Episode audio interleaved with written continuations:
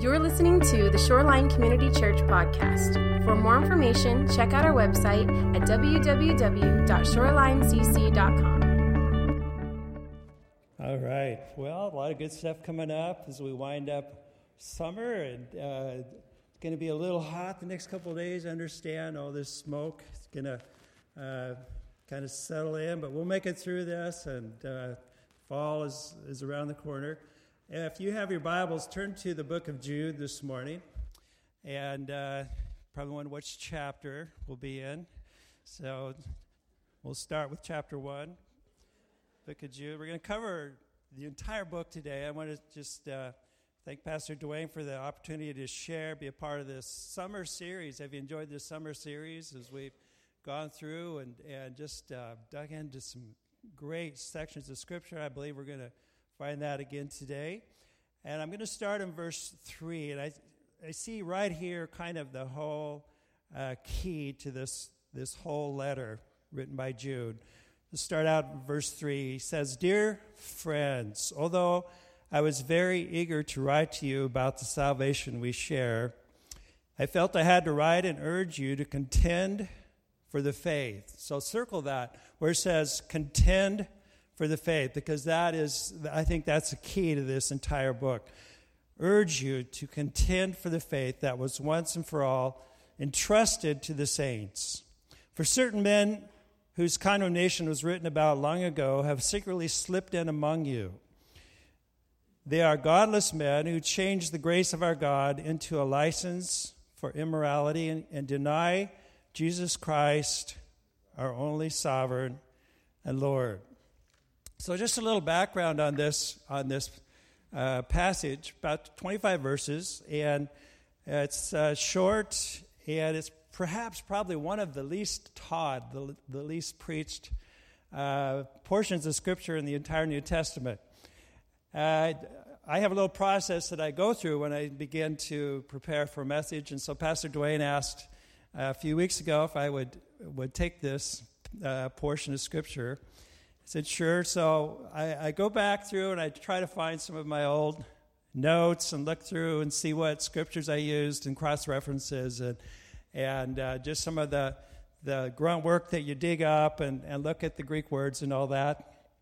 And, uh, and I always do that. And sometimes I think, wow, I, I think I owe some churches some money because sometimes the content it seems a little thin. And, uh, and sometimes the application, of course, changes big time. You know, some of my older sermons written on papyrus, uh, you know, those, those need to change a little bit. And so I, I looked and I had actually nothing on Jude. Nothing. I have never taught on Jude, which kind of surprised me. I mean, it's right there in the New Testament. I'm sure I've brushed through. I'm sure I've cherry picked some of the good scriptures out. And, and so I've never had to go through in an expository fashion and, and teach on that. And so that kind of uh, reinforces that thought that it's not taught very often. How many have heard a book, uh, uh, heard a sermon on the book of Jude before? Okay, two people. So, so perhaps you'll wish you'd never heard heard one after this gathering today. But, but yeah, it's it's really a good book. I believe it's very relevant for today. I, I believe it's very fitting.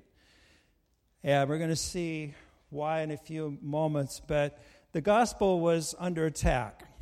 And, and I can certainly uh, show you how that's the case today from higher critics saying that, you know, there really isn't truth in God's word and questioning uh, the gospel, questioning whether Christ is the only way and so I think there's some very fitting verses for us to look at here this morning. So we're going to take it apart. There, I see, uh, really, I see three main pieces to the book of Jude. And the first one is a very urgent directive. You see that in the verses I just read to contend for the faith, to, uh, to not compromise on this area that is so important. And so there's a couple things I want to point out when we talk about contending for the faith, because sometimes there's people that oh, good, you know, now you're now you're talking my kind of sermon, you know. Let's let's go after it and let those people that don't believe in truth, let's let them have it. But I want to point out that first of all, we need to contend for the faith without being contentious. And there's a difference. You know, some people are just ready for a fight and they're kind of brassy. Uh, and particularly in the area of saying this is a conservative view and we stand on this, and sometimes we like to preach the truth, but the scriptures talk about preach the truth in love. And so I just want to back up for a moment and just point out a few things that I think we see even in the, the very beginning. You know, I think we see Jude's tone. And as you read through this whole book, you'll see he starts out with such a sweet tone. He says, Jude, a servant of Jesus Christ and a brother of James. Now, if you don't know, this is Jesus' half brother. James was the other half brother. And so that was kind of a big deal. And so notice how he, he mentions that Jude, a servant of Jesus Christ and a brother of James. I think, you know, you see humility in that because I think I would have made a big deal about here I am, Jesus' favorite brother. And, and uh, he kind of put that on my business card, you know, make sure people know that. But, but we see where Jude is just kind of sweeping past that uh, very humbly. And then he goes on, he says, To those who have been called who are loved by God the Father and kept by Jesus Christ, mercy, peace, and love be yours in abundance. Do you see that? That warm tone. He's he's just laying out some wonderful things and his affection for the believers.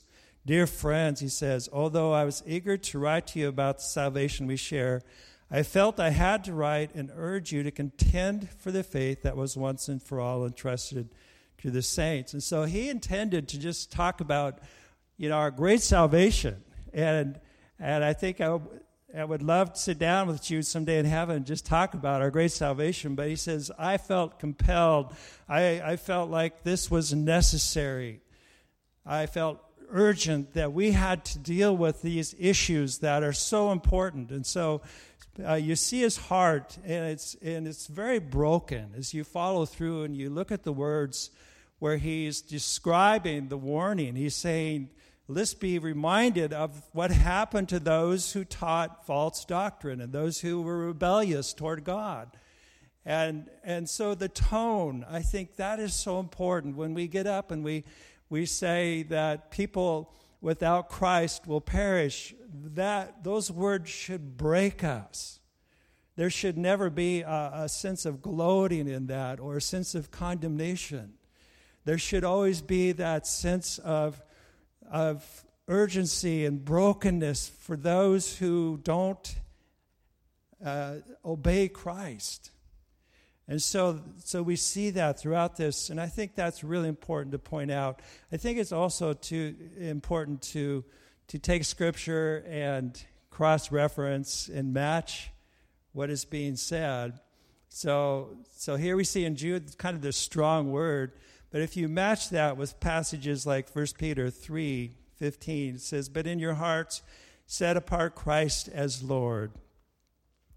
Always be prepared to give an answer to everyone who asks you to give the reason of the hope that you have. But do this, notice this, with gentleness and respect. Do this with gentleness and respect. So, so we see where we need to be contenders of the faith without being contentious.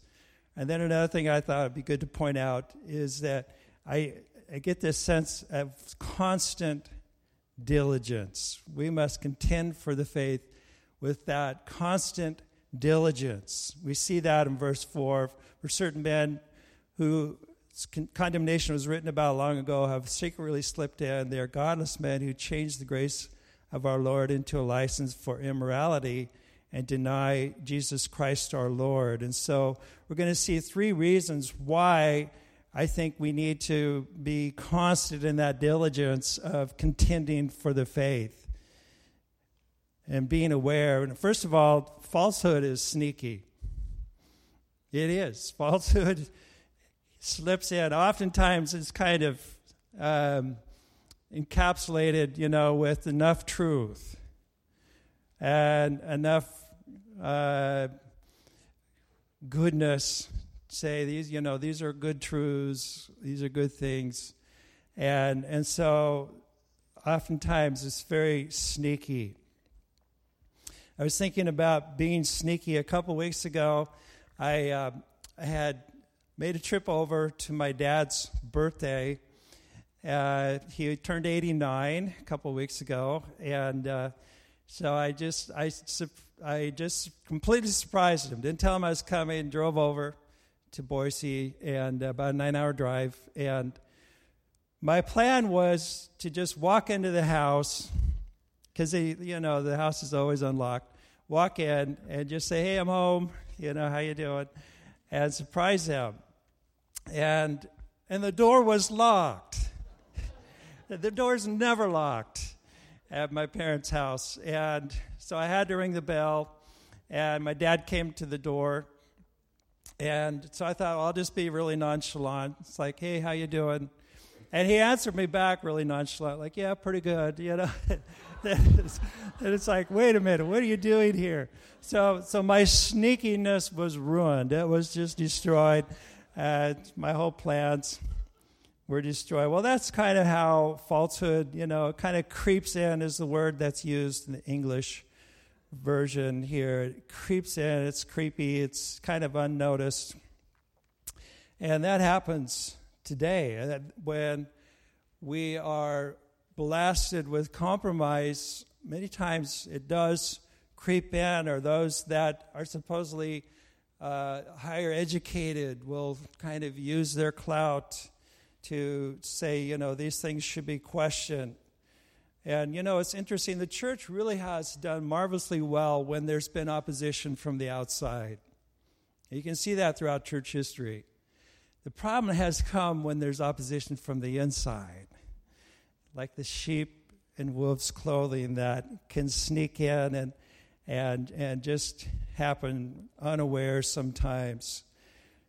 I was reading about Charles Haddon Spurgeon, known as the Prince of Preachers, and uh, about uh, well, about a hundred so years ago, the turn of the 19th century, he was facing a lot of higher critics that were saying that God's word wasn't true, and, and similar to what Jude is talking about here. And so he kind of drew a line. This is how he contended for the faith. This is his words. These are strong. He says, These destroyers of our churches appear to be as content with their work as monkeys with their mischief. That which their fathers would have lamented, they rejoice in. Devout atheists are not a, a tenth as dangerous as those preachers who scatter doubt and stab at faith. Now, those are strong words, but I think there's, uh, there's a reason why. And we see that the next reason why we have to have that constant diligence is because that the gospel is essential to our salvation. Notice Jude didn't say uh, contend for faith, he said contend for the faith. That word is there, the, in the Greek, uh, indicating the faith, the gospel, the way of salvation, the way of hope that is laid out for us. And so, anytime you begin to compromise the deity of Christ or compromise our lostness and the grace of God, you begin to undermine the things that are essential to our salvation. These things are, are urgently important. We need to understand that. We need to fight the good fight, as Paul said to Timothy, and this is certainly a part of the good fight that we need to fight. And then, third, so we see where it's sneaky that this is essential for our salvation. And the third reason we need to have this constant diligence is to surrender to Christ as our Master and Lord. It's a lifetime process. We don't arrive in this journey of being discipled. And, and even those who have served the Lord so faithfully for many, many years, there's still that challenge of constant surrender. I used to think I will get to the place where I, I have surrendered so much to Christ, there's nothing left to surrender any longer. And I discovered at least I haven't arrived there. Maybe some of you have, but but there's this constant pushing through. You can't let your guard up. You can't say, "Well, you know, I've walked with Christ all these years, now I can coast." You have to keep pressing, and so that constant diligence is so important in understanding this, and and and that's brought out by Jude saying they didn't live what they are saying with their lives. It says they deny with their mouths, and their hearts are, are far from Him, and they were denying the Lord by their actions and their lifestyles. And so that is those are sobering words for us today. These are things we need to take stock of and ask ourselves right now, is Jesus the sovereign or the master and the Lord of my life. And you see that in this passage. They deny the sovereignty and the lordship of Christ when our lives don't match what we say.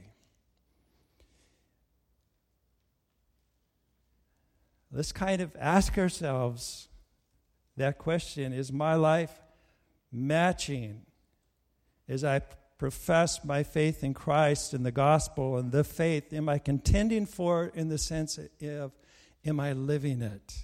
That's how we contend for this. We have to live it out. We're going to see some more of that later in this, in this book. I heard a great quote from Alistair Begg. He said, Either we'll bring our morality into line with God's law or will subvert God's law to bring it into conformity with our morality. That's a pretty powerful statement. We need to conform our morality to God's law. And so there's some powerful words in that. Now, once again, we're not going to be contentious about this, but for us, we need to take stock and ask are we living this out? Then we see in this passage, we, we're going to go into the middle section. I'm not going to stop and embellish on this section, but um, if you have your Bibles or your phones, let's read. I'm going to read this passage starting in verse 5 down to verse 17. This is where you get the sense of Jude's brokenness. Though you already know all this, I want to remind you that the Lord delivered his people out of Egypt, but later destroyed those who did not believe. And the angels who did not keep their positions of authority, but abandoned their own home, these as he kept in darkness, bound with everlasting chains for judgment on that great day. In a similar way, Sodom and Gomorrah and the surrounding towns gave themselves up to sexual immorality and perversion. They serve as an example of those who suffer the punishment of eternal fire.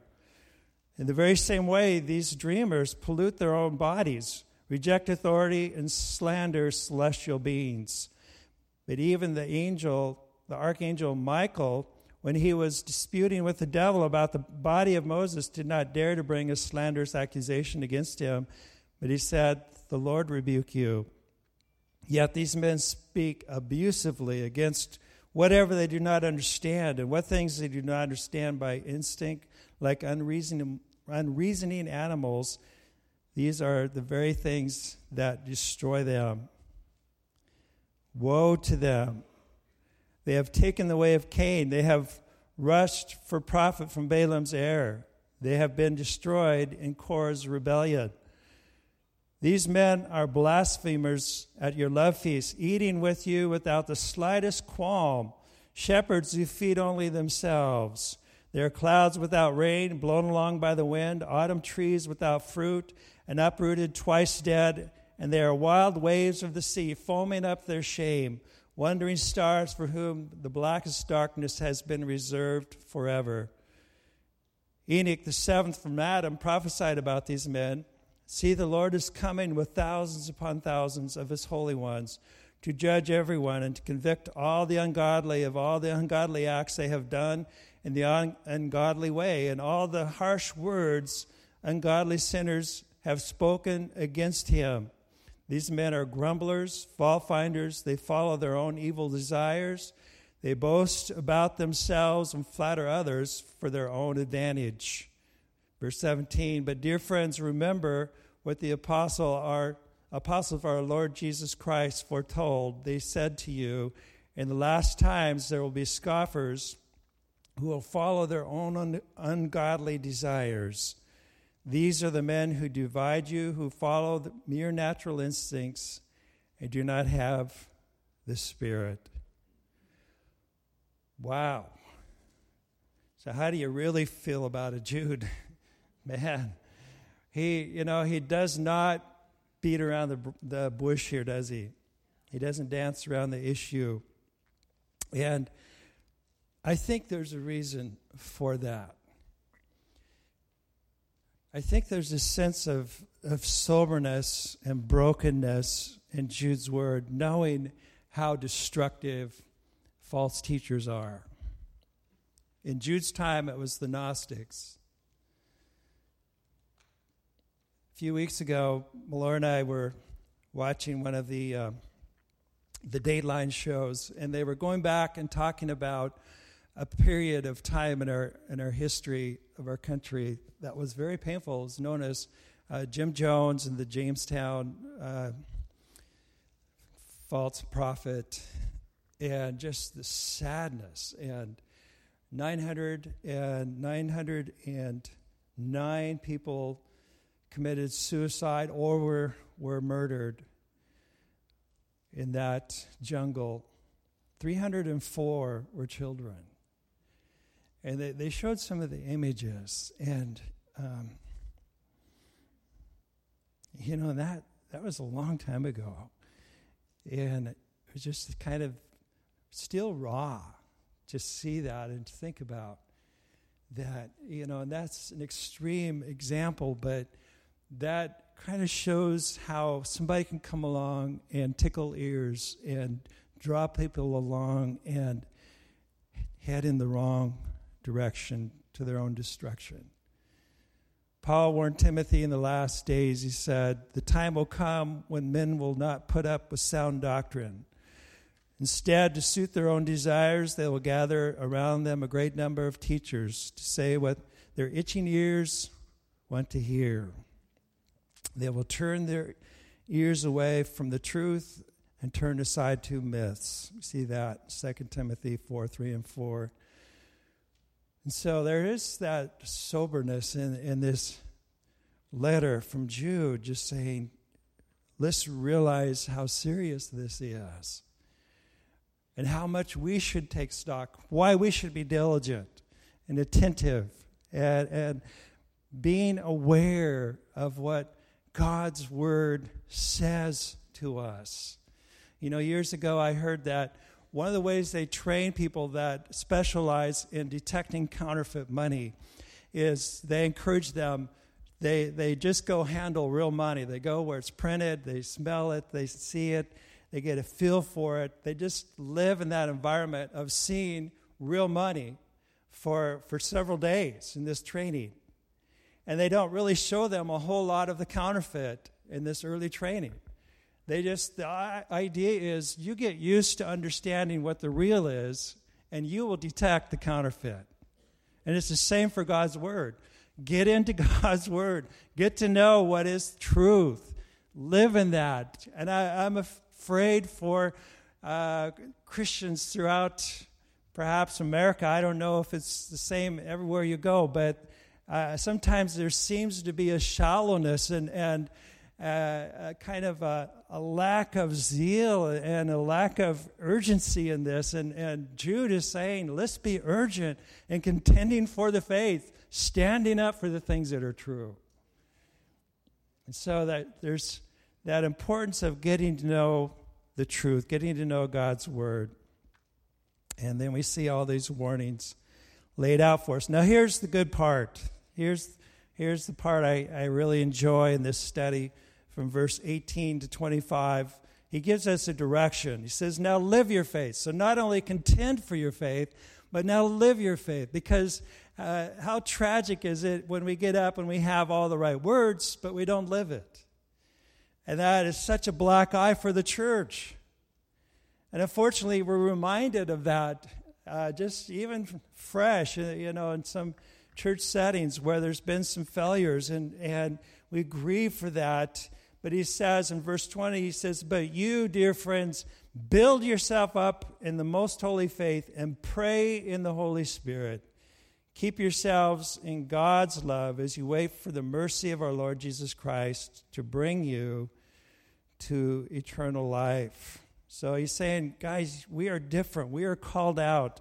We should be much different from the examples he just gave of those who are empty tombs with nothing to offer. Our words should have power, they should have meaning. And so we ask the question, what does that mean? Build yourself up. Let's take this apart for a minute. Let me show you a picture. Build yourself up. There you go. that's a picture that's been circulating around the office for a while. It's amazing what you can do with the right camera angle, right? So, okay, enough of that. That's actually not it.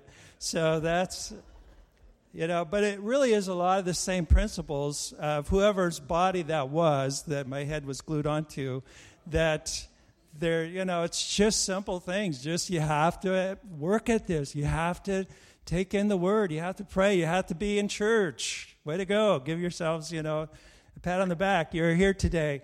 And, and but we need to be regular in fellowship and growth and get in groups and grow and, and, and go and go do ministry like we did yesterday throughout our city. And those are opportunities where you're going to be stretched and you have a chance to, to share your faith. And we need to be exercising that. And so build yourselves up and, and getting to know, like I said, getting to know the truth so you can detect the counterfeit. The second thing he says here, B, is pray in the Holy Spirit. There's a little bit of debate depending on whether you're Pentecostal or, or not, you know, whether that means praying in tongues. And, um, you know, there's not a lot to, to prove either way, either direction, but there are some passages that would seem to connect with this. One is found in Romans 8 26, 27, talking about how the Holy Spirit helps us to pray when we don't know how we should pray. And then another passage in 1 Corinthians 14 that is definitely talking about praying in tongues, praying in the Spirit, because Paul is trying to say to the Corinthians, this is how you don't do it. But he does say, this is how you do it. This is, he says, I'm glad I pray in tongues more than, than all of you. And so he's, he's saying, pray in your language, in your English or whatever language you know, pray in the Holy Spirit. Pray in your mind. Uh, build yourself up in that. And, and that's what that passage is talking about how when we use the gifts we do edify ourselves in the sense of christ is built up in us. And so it fits very much with what we see there the flow of thought. Build yourselves up spiritually pray in the spirit that seems to cross connect with 1 corinthians 14 and when we walk in the spirit that's the key isn't it? You we're, we're told when you walk in the spirit you don't fulfill the lust of the flesh. When you walk in the spirit you hear from him you surrender to him you are on a, a mission for god. You you're on an adventure and he's directing us at all times and that's so important if we're kind of flat-footed not being led of the spirit we're missing out i think on the best part of serving christ it should be exciting. This walk with Christ should be exciting. It's not easy, it's a challenge, but it shouldn't be dull. It shouldn't be boring. And there's times I know that I've allowed it, I've allowed my walk with Christ to become a little flat, a little dull, a little boring. And that's always a little warning light on your Christian dashboard saying, oh, wake up, Come on, let's get going because we should be pushed into this adventure with Christ, walking in the Spirit. See, keep yourself in love, in the love of God. Now, we, we can't make God love us any more than He already does. He loves us with a perfect love. But it's talking about building relationship, about spending time with Him, about avoiding those things that corrode my relationship with Him there's a warning in Matthew 24. It says, In the last days, the love of many uh, will wax cold because of the abounding of iniquity. Because iniquity will, will shall abound, the love of many will wax cold. And that is such a warning to us. Our love should be fresh and alive and passionate. Keep yourself in fellowship with Him. Spend time with Him and just submit yourself to Him on, on that daily basis. Number four, or D, share your faith. He says, Be merciful to those who doubt, snatch others from the fire and save them. Do others show mercy mixed with fear, hating even the clothing stained by corrupted flesh? So, this idea of contending for the faith, living out our faith, it's proactive. I love that passage where Jesus says, The gates of hell will not prevail against the church. It's the idea of, of the enemy is the one who's sitting there trying to hold the gates, and the church is the one that's kind of pushing forward. The church is the one that's moving ahead and saying, Let's find people that don't know Christ and, and let's share our faith with them. And so that is the big challenge today, isn't it? Are we doing that? Are we active in that, that sense of proactiveness.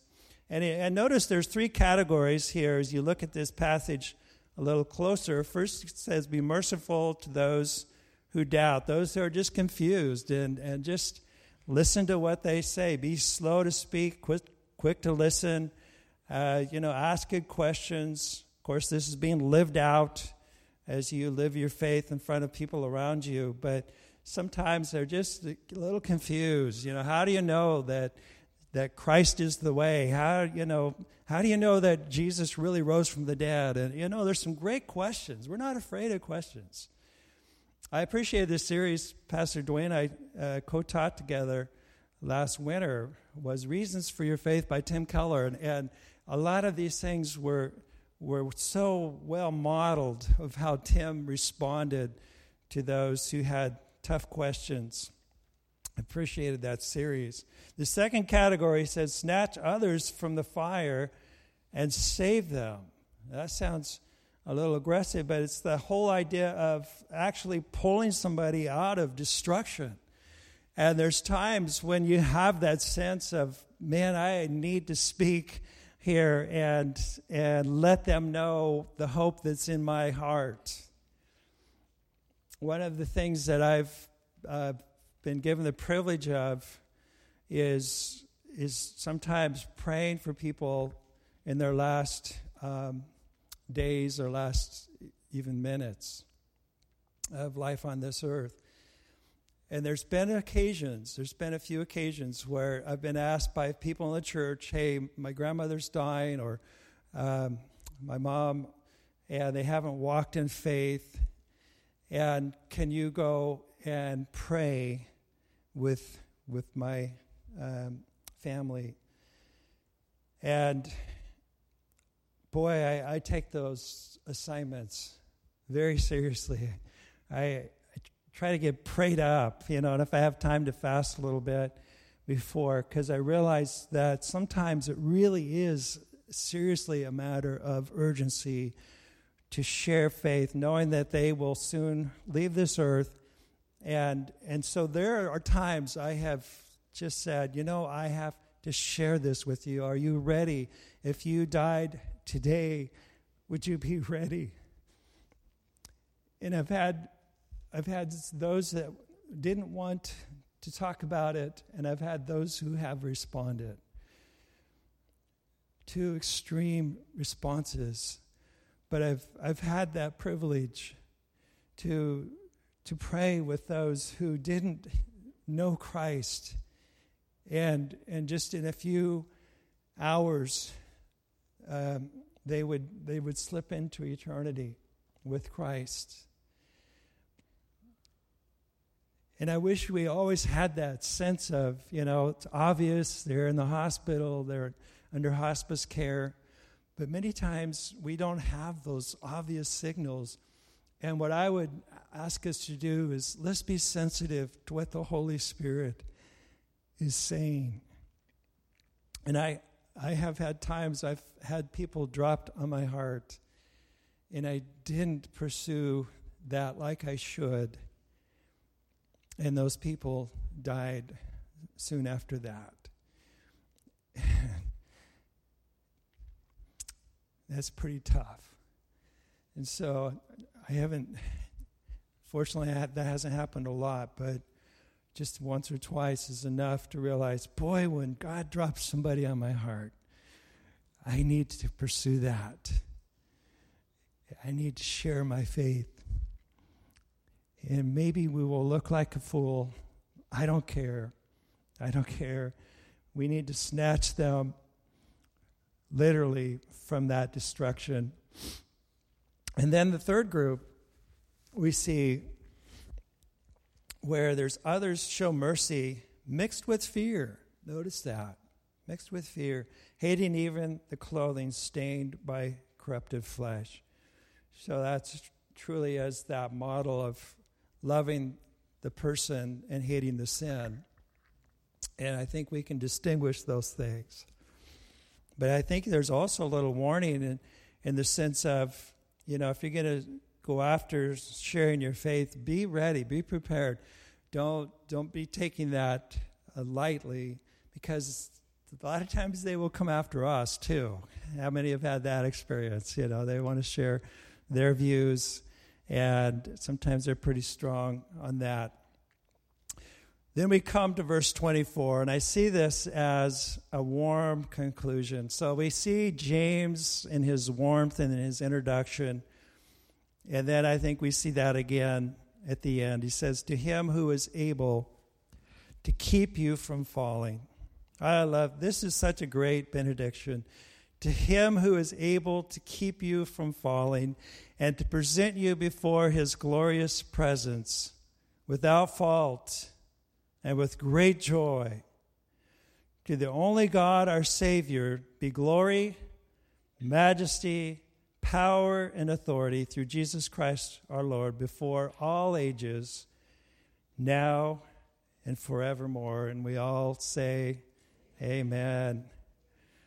Wow, that's a great benediction.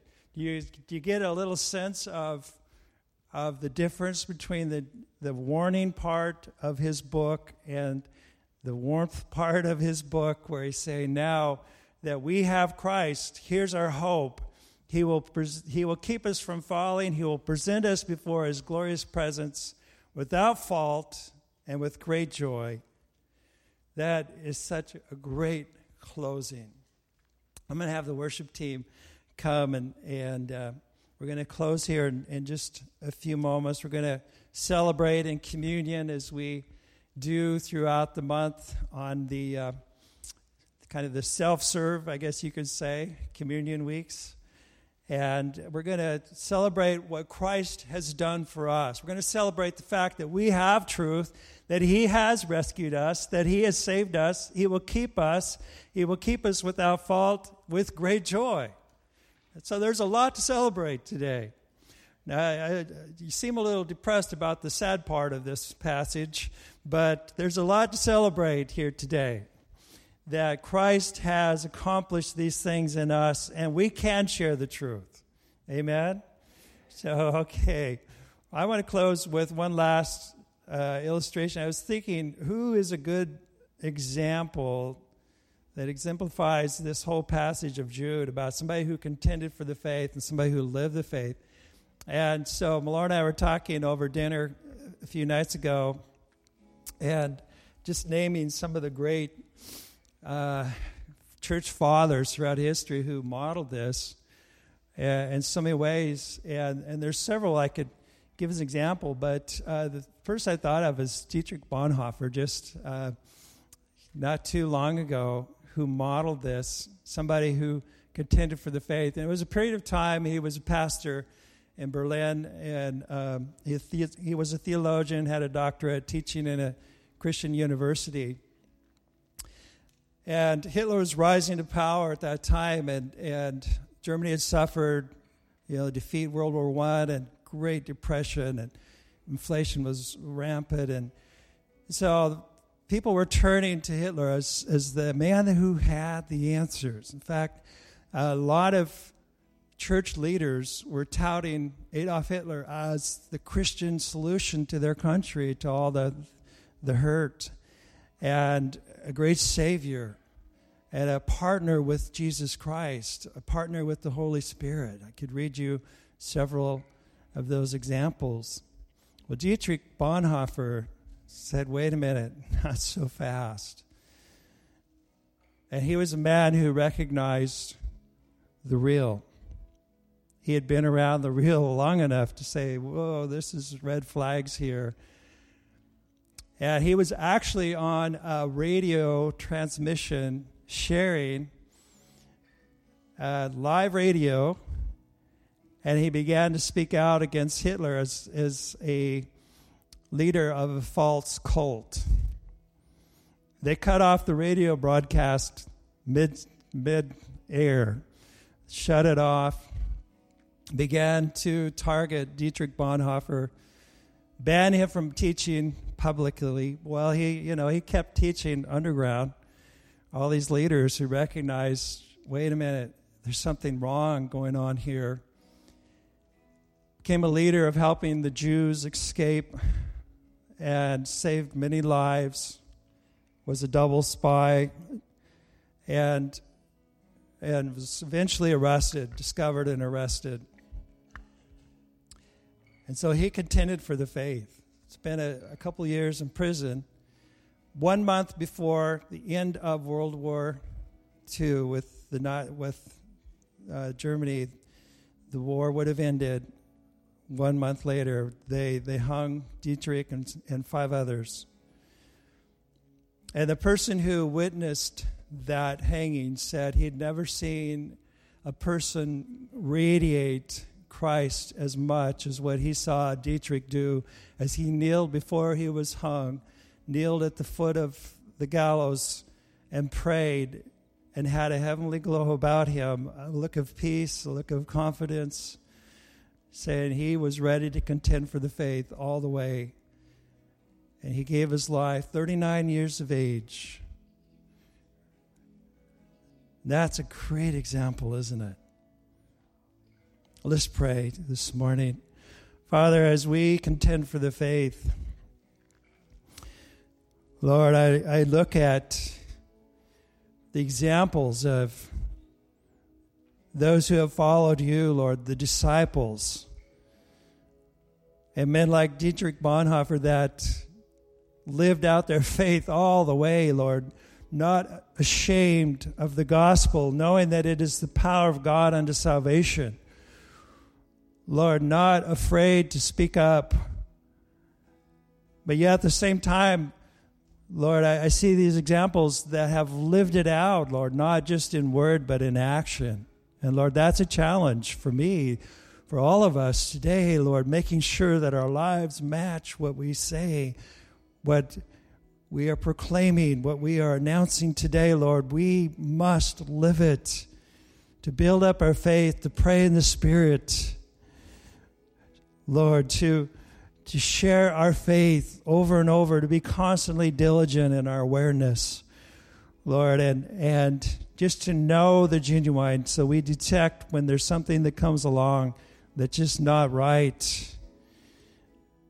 Lord, and, and I just pray that we would have that sense of diligence and urgency in our lives, Lord, that knowing that we haven't crossed the finish line yet, Lord, we still have a work to do, Lord. There's still people that need to hear about you.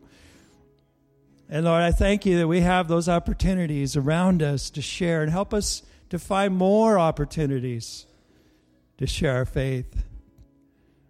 Lord, that people would ask for the reason of the hope in us. They'd see the joy in us. They'd see that security in us. That we walk with you in that sense of victory, joy.